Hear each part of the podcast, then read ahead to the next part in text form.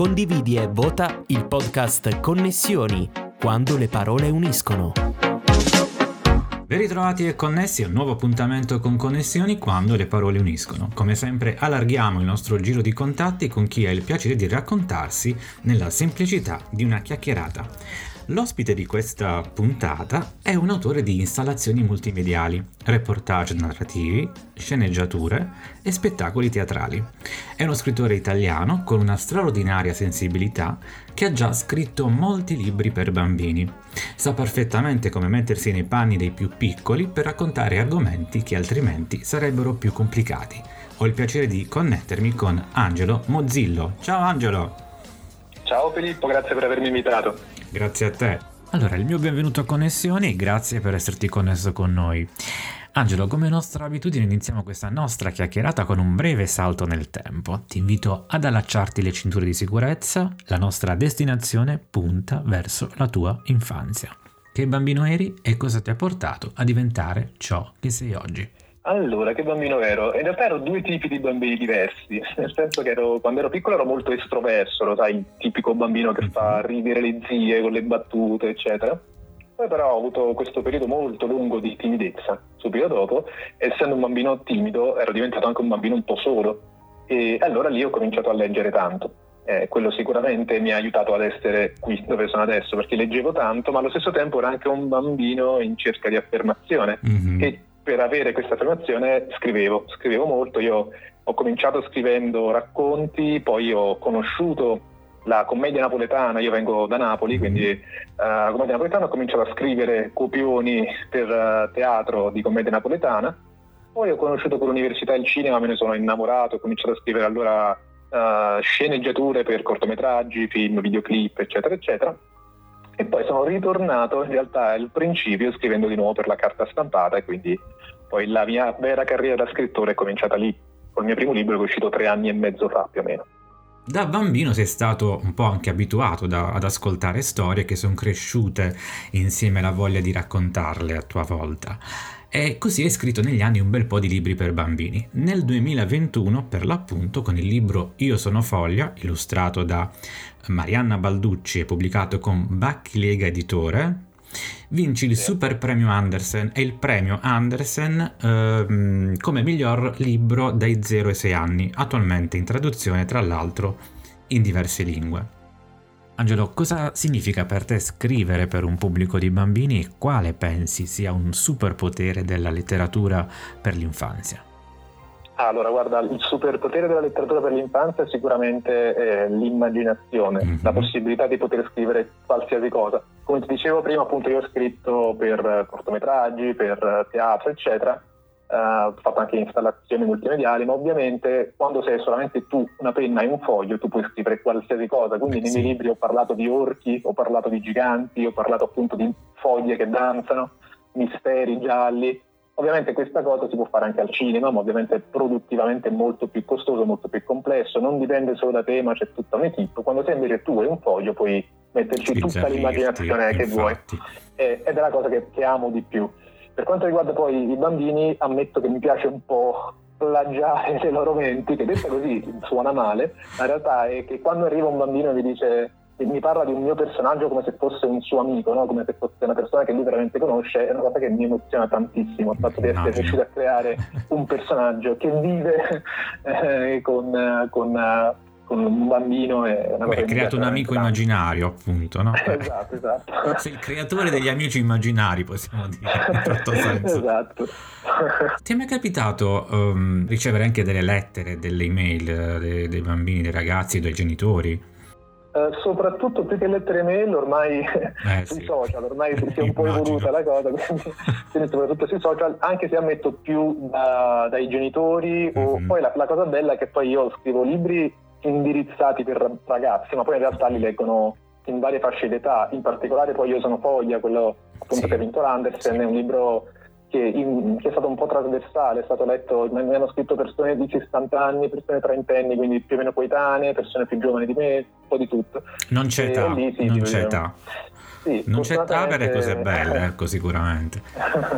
sì. e, e, recentemente sei passato dalle storie illustrate al tuo primo romanzo per ragazzi. Stiamo parlando di Detective Linus, pubblicato con PM Il battello a vapore, un giallo in chiave comica con personaggi stranianti, situazioni assurde, una scrittura brillante, un linguaggio ricco di metafore da scuola dei duri. Come sei arrivato alla stesura di questo tuo nuovo figlioletto letterario e soprattutto i nostri giovani lettori riusciranno a scoprire le regole d'oro del perfetto detective? Allora, io credo che, che, no, perché secondo me non le sa neanche lui. Ecco, vedi. per, per, tutto il libro dice la prima regola del detective è e poi ogni volta la cambia, perché non la sa nemmeno lui, quindi non so se riuscirà mai a sapere.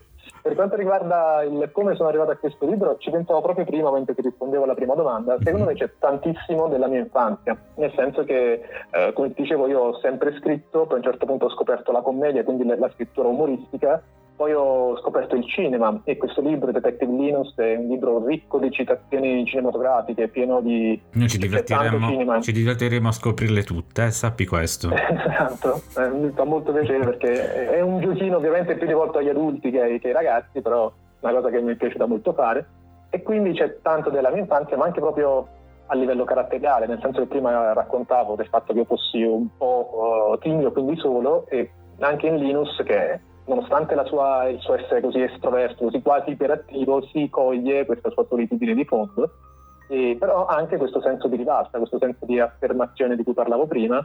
Lui vuole dimostrare a tutti di essere un bravo detective e è il motivo per cui poi mal sopporta il suo vicino di casa, che è dei Marines, lo sbirro, diciamo così, che in realtà non fa nient'altro che trattarlo bene, sì. è, è, solamente gentile, ma tutta questa gentilezza a Dinius dà fastidio, perché dice tu non mi devi trattare come un bambino, io sono un detective, eh. quindi voglio essere trattato bene. Poi abbiamo una segretaria anche che è la mamma. La segretaria che almeno eh, lei non sa di essere la segretaria, però per Linus sì. è la sua segretaria, in realtà però fa, lo mette solamente coi piedi per terra e poi c'è l'informatore segreto, tutto in realtà è tutto molto um, giocato con uh, gli stilemi del noir ancora più che il giallo, quindi appunto c'è esatto. il detective, lo sbirro, la segretaria, è tutto giocato un po' su, su questi personaggi, ovviamente rendendo tutto quanto trampalato, esagerato, e volutamente esagerato, perché Linus vede il mondo come se fosse un film. Esatto. Esattamente. Noi ovviamente lo consigliamo a tutti i nostri amici connessi. Detective Linus. Nel tuo profilo Instagram sono rimasto invece allegramente coinvolto da Houston Ride bene chi ride, uno spazio riservato ai consigli per gli acquisti di albi illustrati. Allora, con te ti accompagna l'illustratore eh, Davide Panizza e io mi chiedo, quando tornate? Non tornare sarebbe un problema. Ma quella è un'idea così estemporanea che ci è venuta. Davide Panizza, tra l'altro, è proprio l'illustratore esatto. uh, di, di, Linus, mm-hmm. perché Linus ha, ha, all'interno, oltre ovviamente alla copertina, 15 inserti a fumetti illustrati. E, e da, da, tempo che io e Panizza volevamo fare un libro insieme e qui ci siamo trovati molto bene. Noi condividiamo proprio questa passione anche un po' per i libri umoristici. E gli albi illustrati in particolare c'è, c'è questo piccolo problema. Noi infatti li abbiamo chiamati Houston. Fosse uno il problema questa... in, questa serie. esatto. Questo... Noi ci siamo chiamati Houston, questa, queste dirette Instagram sì. settimanali le, le abbiamo chiamate Houston perché abbiamo un problema, Beh, sì. giustamente più di uno, esatto. e il problema su cui ci basavamo è un problema un po' editoriale, cioè il fatto che si pubblicano in Italia pochi libri per bambini mm-hmm. uh, umoristici, mm-hmm. o meglio, si tende a comprarli dall'estero quando sappiamo che hanno fatto successo, però se dobbiamo pubblicarli italiani, gli albi umoristici, c'è un po' di paura. Questo perché? Perché in Italia si legge poco, purtroppo abbiamo questa brutta uh, statistica e, e, quando si, i genitori, le maestre vanno a comprare un libro per il bambino, tendono a comprare il libro della vita, quello che gli insegna qualcosa, che gli mm-hmm. insegna eh, che cos'è l'amicizia, che cos'è l'amore, che va benissimo, vanno benissimo questi libri, però è come se vogliamo, volessimo togliere ai bambini il diritto più naturale di tutti, cioè quello di ridere. E allora con, questo, con questa piccola rubrica che abbiamo tenuto per cinque puntate, cercavamo di far capire che esistono dei libri umoristici, albi illustrati umoristici d'autore e quindi li leggevamo in diretta e questa cosa ha avuto molto successo. E quindi tornerete? Ci è stato chiesto, ci è stato chiesto di tornare, eh. ma sì, penso che a questo punto torneremo. Non so bene quando, tipo le date sono peggio di Linux, però torneremo, torneremo. Oh, questa è una bellissima Anzi, notizia. magari torneremo con ospiti, oh, anche loro illustratori, perfetto, autori, che magari ci consigliano anche loro altri libri. Ottimo, concordo pienamente con questa tua idea degli ospiti. E a noi piace anche anticipare qualcosa al nostro pubblico di connessi, quindi proviamo con un nome. Sei pronto? Sì. Alan Turing, sai darci qualche Ah. notizia riguardo?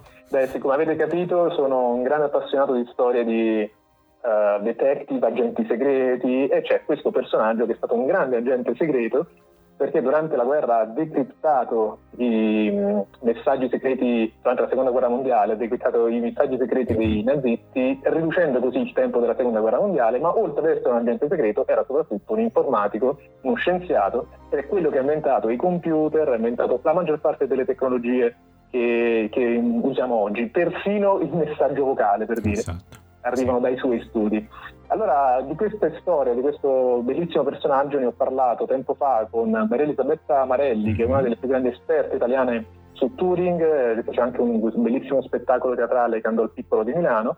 E allora abbiamo deciso insieme di scrivere a quattro mani, insomma se si dice a quattro mani o due mani, comunque abbiamo Eh, poi ce ne sarebbero altre due di un illustratore, se non sbaglio, di Angelo Ruta, giusto? E poi c'è le illustrazioni, Ecco. c'è stato Angelo Ruta, che è un altro fantastico illustratore, che conoscevo già, mi fa molto piacere è stato coinvolto in questo progetto e abbiamo deciso di fare questa biografia per- per- in cui raccontiamo ai ragazzi e ai bambini il personaggio di Alan Turing. Farà parte della collana dei grandissimi di L Edizioni e Naudi Mhm. Ragazzi e, e uscirà a maggio, quindi non manca molto in realtà.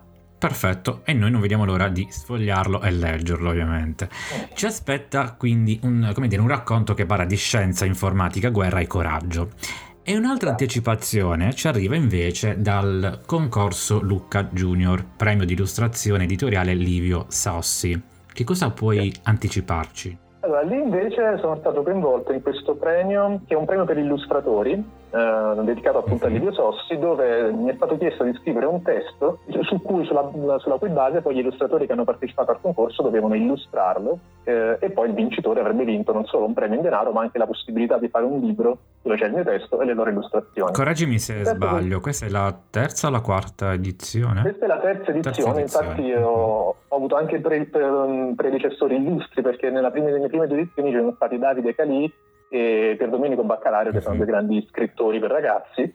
Io ho scritto in realtà una poesia più che una storia, si chiama Non mi aspettavo e devo dire che sono molto contento perché il vincitore del concorso è stato Francesco Faccia, Mhm. eh, che io non mi aspettavo senza farla apposta, cioè, Infatti, perché di ha uno stile esatto, perché ha uno stile un po' più adulto rispetto a quello che io non mi aspettavo quando ho scritto la poesia, ma effettivamente quando ho visto le sue tavole ho pensato subito che lui doveva essere per forza lui il vincitore perché è riuscito a dare al concetto che quello della serendipità, cioè delle cose che ti accadono per caso, ehm, è riuscito a dare questo- questa sorta di universalità che secondo me renderà il libro una sorta di piccola esperienza, quindi non vedo l'ora proprio di vederlo tra le mani. Ovviamente non sappiamo ancora la data di uscita, quindi è una cosa prossima. Uscirà in autunno, credo, Autunno. durante il... siccome è, stato, è un concorso fatto con il Lucca Comics and. Games, credo che sarà durante quell'evento Esatto, a di Lucca questa in autunno. manifestazione. Esatto. E ad oggi, dopo una serie appunto di pubblicazioni, presentazioni, incontri, collaborazioni ed eventi, ti chiedo quali sono state per te le migliori connessioni ricevute e condivise. Allora, io ammetto che proprio vivo per le connessioni, infatti mi piace molto il titolo di questo podcast, mi piacciono tanto, secondo me anche tra le storie ci sono connessioni, lo dicevamo prima, no? c'è Linus che è una- un libro comico, un romanzo comico, in qualche modo è connesso a Turing che invece è una biografia Sì. seria su un personaggio esistente. Ma lo stesso non mi aspettavo che una poesia che parla di serendipità in qualche modo è collegato al mio ultimo albo illustrato che si chiama Natale per sbaglio, Mhm. per cliché, dove lì invece c'è un Natale che arriva appunto quando non te lo aspetti, arriva per errore appunto. Quindi io vedo connessioni ovunque, mi piace molto ragionare Siamo per connessioni. circondati. Siamo circondati, esatto, e però parlando invece di mh, contatti, questo è un lavoro dove appunto ogni libro ti fa fare nuove connessioni ed è bellissimo, mi piace moltissimo, ma se ne devo scegliere un paio che proprio mi hanno portato qui dove sono, sono due Davide, due persone che si chiamano entrambi Davide, uno è proprio Davide Calì, che mi ha, mh, ha spinto sin da subito, mi ha, ha apprezzato il mio lavoro di scrittura e mi ha aiutato con gli albi illustrati. Eh, e l'altro invece è Davide Morosinotto, anche un, un altro grande scrittore, premio Strega, premio Andersen, eccetera. E, e lui invece si è subito innamorato del Detective Linus e quindi è stato lui poi che lo ha spinto e ha deciso di credere in questo personaggio e mi ha messo poi in contatto con il battello Ha fatto proprio bene, devo dire. Angelo, c'è un eh, brano a cui tieni particolarmente che sceglieresti per salutarci? Ma allora a questo punto, visto che parlavamo di Detective Linus, uh, Linus a un certo punto tra le varie citazioni nomina la Pantera Rosa. Perfetto. Un, un brano che mi sta tornando in peso è la soundtrack del film di Henry Mancini, che un po' tutti conosciamo e vi saluto con quella. Siamo giunti alla fine della nostra puntata, grazie Angelo per esserti connesso con noi, a te e ai nostri ascoltatori come sempre auguro buone storie e buone connessioni. Ciao a tutti, grazie mille. Ed era Angelo Muzzillo, ospite di Connessioni quando le parole uniscono. Io vi ricordo il nostro sito ufficiale filippogigante.it, grazie per averci ascoltato, alla prossima connessione.